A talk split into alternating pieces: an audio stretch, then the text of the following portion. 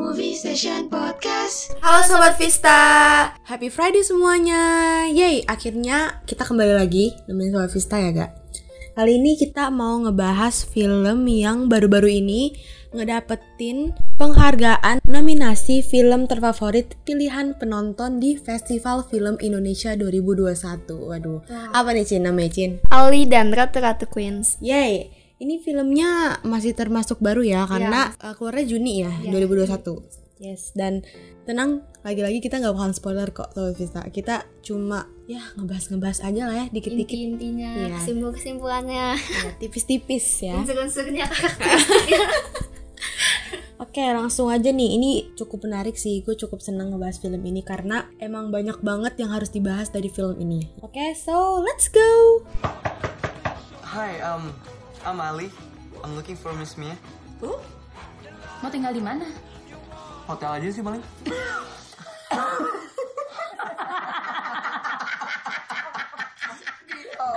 Jadi film ini eh, garis besarnya itu seorang anak yang bernama Ali yang mencari ibunya di kota New York. Heeh, jadi sebenarnya sih itu ya intinya tuh Ali itu dia mencari ibunya yang bernama Mia yang ada di New York gitu. Dia Iya. nyari di situ karena emang Ali ini ditinggalin gak sih, ya kan? Iya, ditinggalin. Hmm.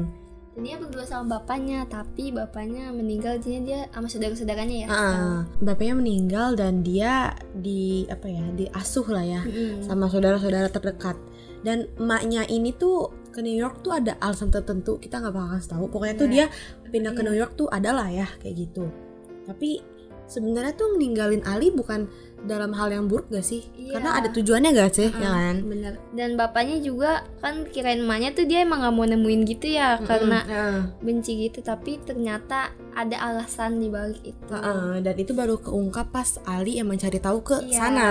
Jadi di film ini tuh Ali tuh digambarin bener-bener yang kayak wah gue cinta banget sama ibu gua, gue pengen ketemu sama ibu gua ya gak sih? Iya benar. Dari awal aja emang digambarin kayak ada narasinya kan kayak mah gitu-gitu. Bener-bener Ali ini tipikal anak yang kayak mengidolakan emaknya gitu sebagai role model gitu. Nah ya udah setelah pertimbangan dia memberanikan diri lah ya. Udah cukup umur dia memberanikan diri untuk pergi ke sana untuk menemui atau mencari ibunya. Padahal saat itu dia juga kayak masih abu-abu gitu gak sih? Iya masih nggak diizinin juga kan, Hmm, sedangkan sempet- sempet nggak diizinin. Nah, sempet ditentang gitu. By the way, eh, Ali ini diperanin sama Iqbal Ramadan Sobat Vista. Jadi gue yakin pasti kayaknya nggak asing lagi sih sama Iqbal Ramadan ya gak sih? Iqbal itu ibarat BTS Indonesia nggak sih? Bukan, kalau BTS itu kan grup. Nah, Berarti yang solo tuh siapa ya? Enggak, enggak yang kayak aktor cowok. Park Sejong. iya, Park Sejongnya Indonesia lah, istilahnya yang kayak orang jarang yang nggak tahu gitu, pasti tahu semua. Sampai emak tahu. Mm. Tapi di sana Ali tuh bukan ketemu sama emaknya, tapi malah ketemu sama empat imigran Indonesia. Iya itu sih yang bikin menarik justru Hmm. itu ya karena emang judulnya itu kan Ratu-Ratu Ratu Queens Queens. maksudnya Ratu-Ratu Queens ini ya itu yang empat imigran Indonesia Iya benar. Sebelum itu kita kasih tahu dulu kali ya nama oke. Itunya. pemeran-pemerannya Ah, pemeran-pemerannya. Ratu-Ratu Queens ini tuh ada empat. Ini nggak spoiler karena emang perannya kayak gitu ya kan? Ada Party ini diperanin sama Nirina Zubir. Siapa yang gak kenal Nirina Zubir ya kan? Pasti tahu lah ya semuanya. Dia itu bekerja sebagai cleaning lady dengan sifat keibuan dan penuh perhatian. Jadi istilahnya dia yang paling punya sifat kayak "Hmm, keibuan lah ya. Emang ketahuan sih. Menurut gue cocok sih sama perannya.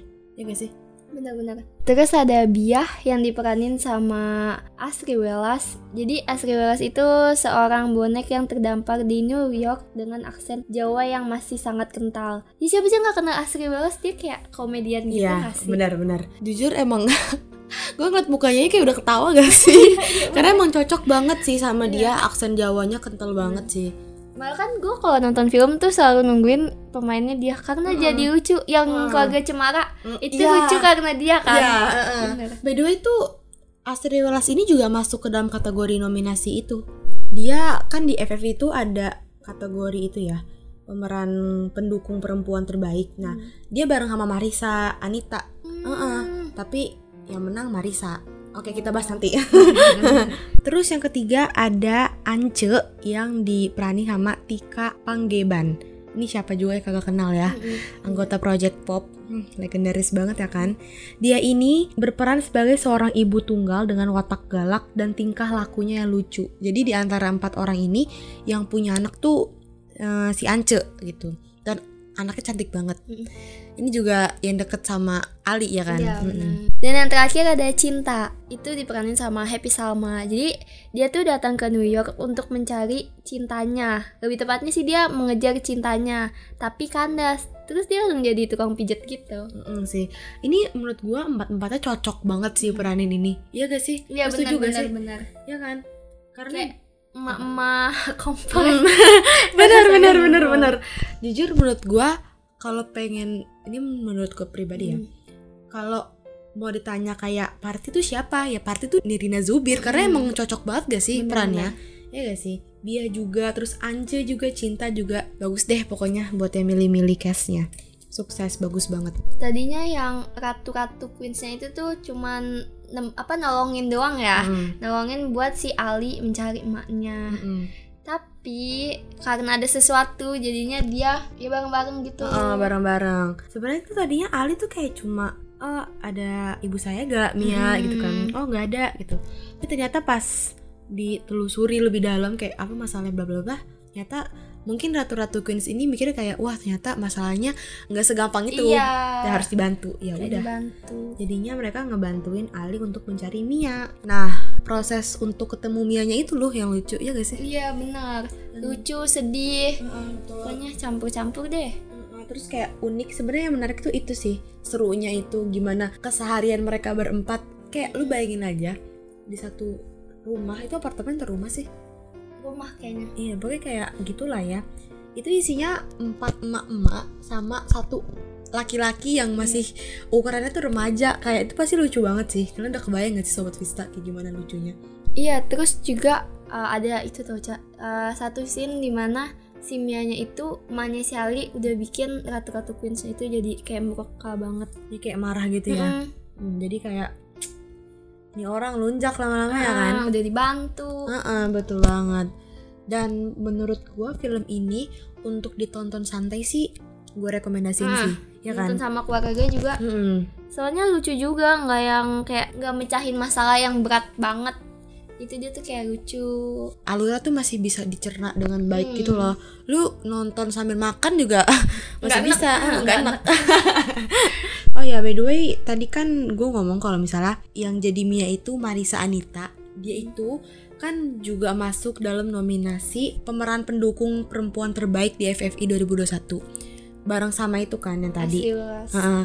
dan Marisa yang menang dia Wow, menang keren, keren, sih keren, keren, keren banget ya banget. Marisa ini menang di FFI sebagai pemeran pendukung perempuan terbaik itu yaitu mengangkat film Ali dan Ratu Ratu Queens ya keren sih Keren keren. keren banget ya dia tuh pas lagi speech tuh sampai kayak ngomong kalau misalnya dia gemeteran ya siapa yang gak gemeteran ya kan Bener.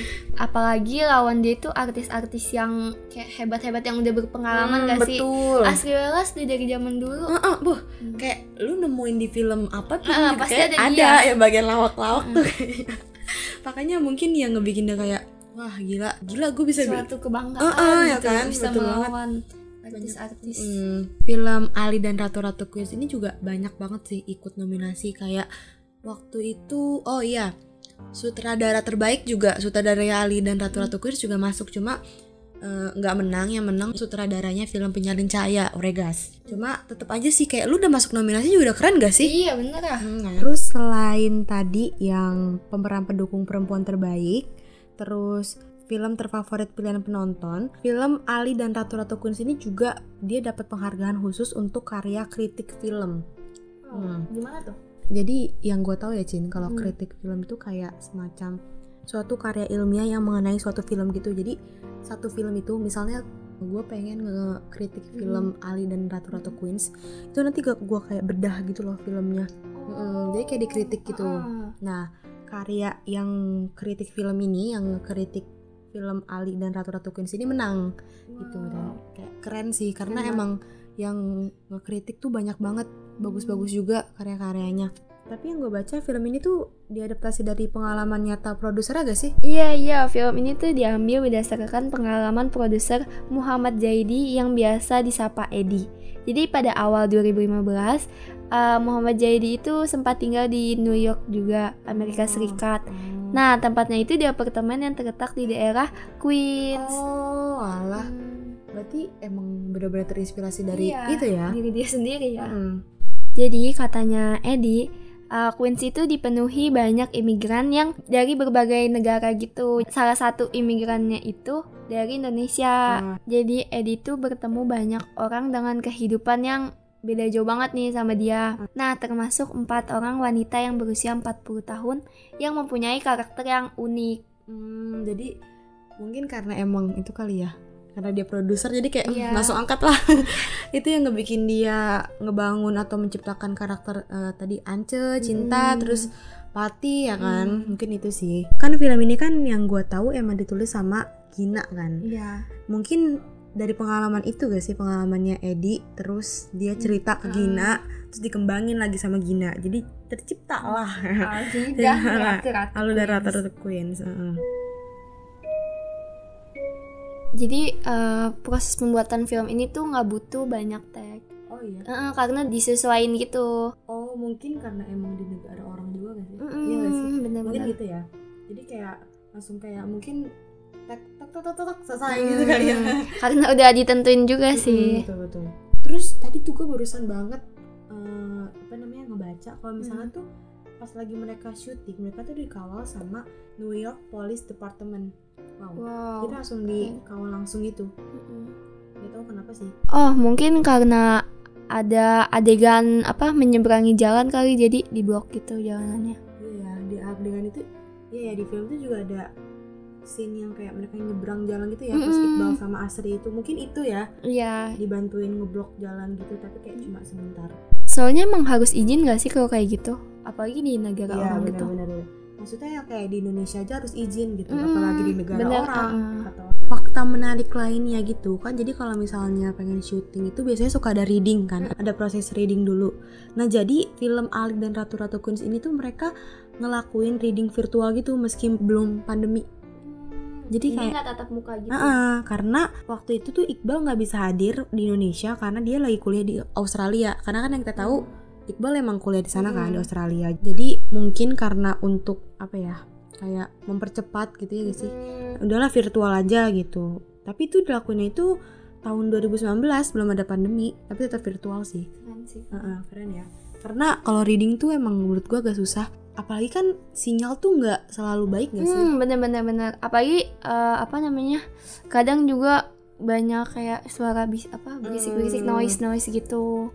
Apalagi kalau- apalagi kalau reading itu istilahnya kayak dilihat lu cocok gak sama gimana dialog lu membacanya ya kan Eh, Dan katanya Iqbal salah satu pemeran yang udah dipilih sejak awal gitu. oh oh iya Heeh, jadi kayak pilihan utamanya gitu heeh. oh Pilihan alah biasanya kan kalau film itu kayak punya list-list gitu gak sih kayak Mm-mm. peran satu tuh Mm-mm. banyak list oh kalau Iqbal tuh udah Udah.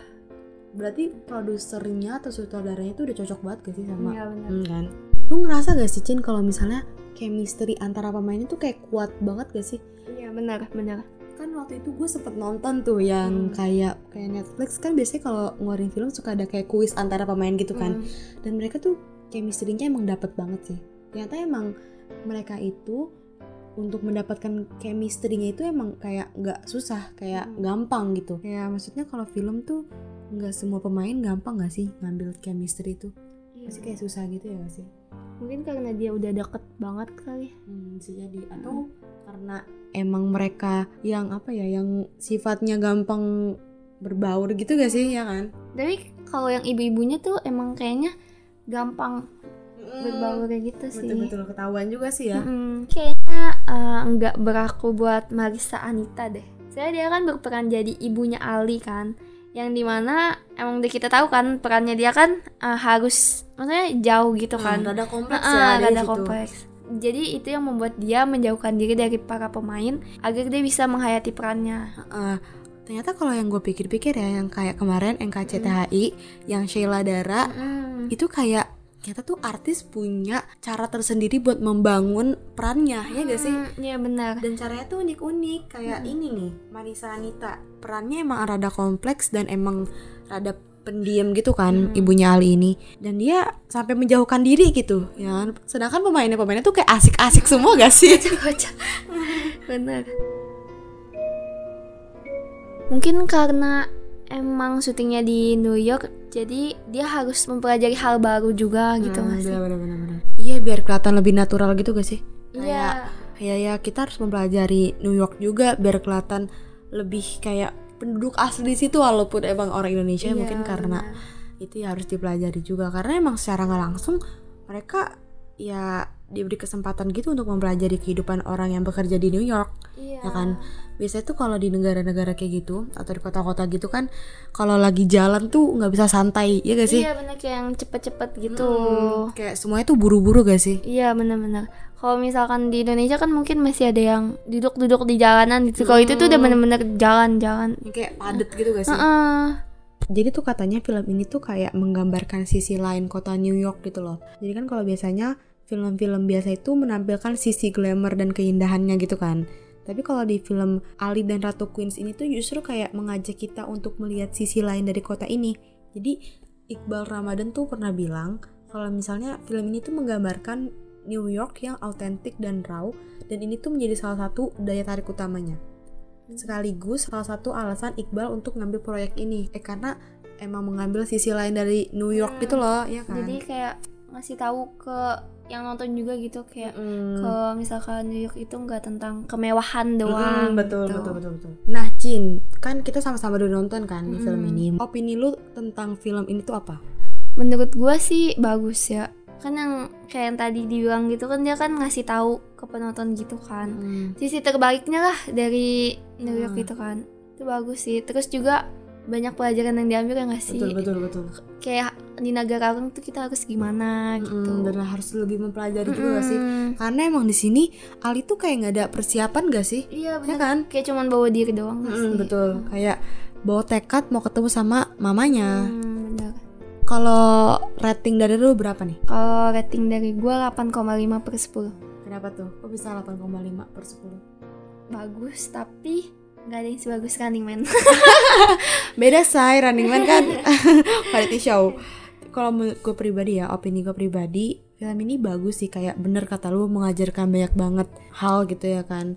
Salah satunya kayak, gue sih rada kagum ya sama sifatnya Ali yang kayak dia bener-bener apa ya, punya karakter yang kuat banget gak sih sama pendiriannya? Hmm, Betul-betul. Bahkan waktu dia kayak ketemu mamanya tuh kayak minta ngejelasin udah gitu doang emosi dapet banget gak sih? Ya kan?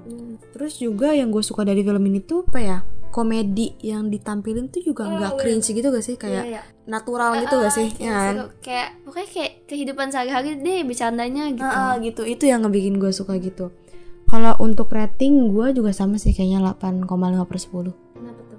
atau 8 per 10 gue juga bingung sih karena gue tuh suka tapi tuh gue nggak bisa kayak ngebilang ini bagus banget gitu loh iya gak sih bener-bener. kayak film ini bagus cuma gue nggak bisa ngebilang nggak bisa ngebilang kalau ini bagus banget gitu cuma kalau sobat Vista pengen nonton gitu ya ini bagus gitu buat ditonton dalam waktu senggang lagi santai-santai tuh ya cocok gitu Menurut gua ngeganteng gak sih? endingnya? gantung di mana tuh oh Iya, endingnya gantung emangnya Iya kan?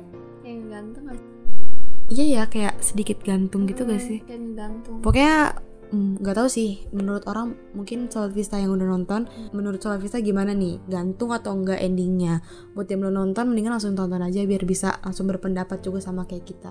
Menurut gua sama Cindy sih rada gantung ya. Iya bener Nah, karena ada itulah ya. Penting. Oke Sobat Vista, jadi itu adalah film yang kali ini kita pengen Hmm. bahas dan rekomendasiin ke Sobat Sobat, Vista. Vista. ya kan.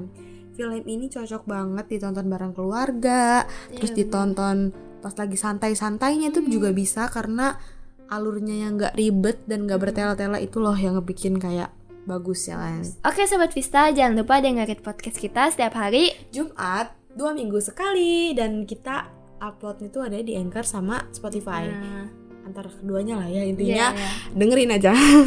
Bisa dua-duanya kok Jangan lupa untuk kepoin Instagram kita yaitu Movie E Station dan di situ kita banyak banget ya kayak informasi-informasi tentang film seputar film. So langsung aja lah go check and langsung follow. See you next time and la la la yeah yeah yeah I'm in love with movie. Yay!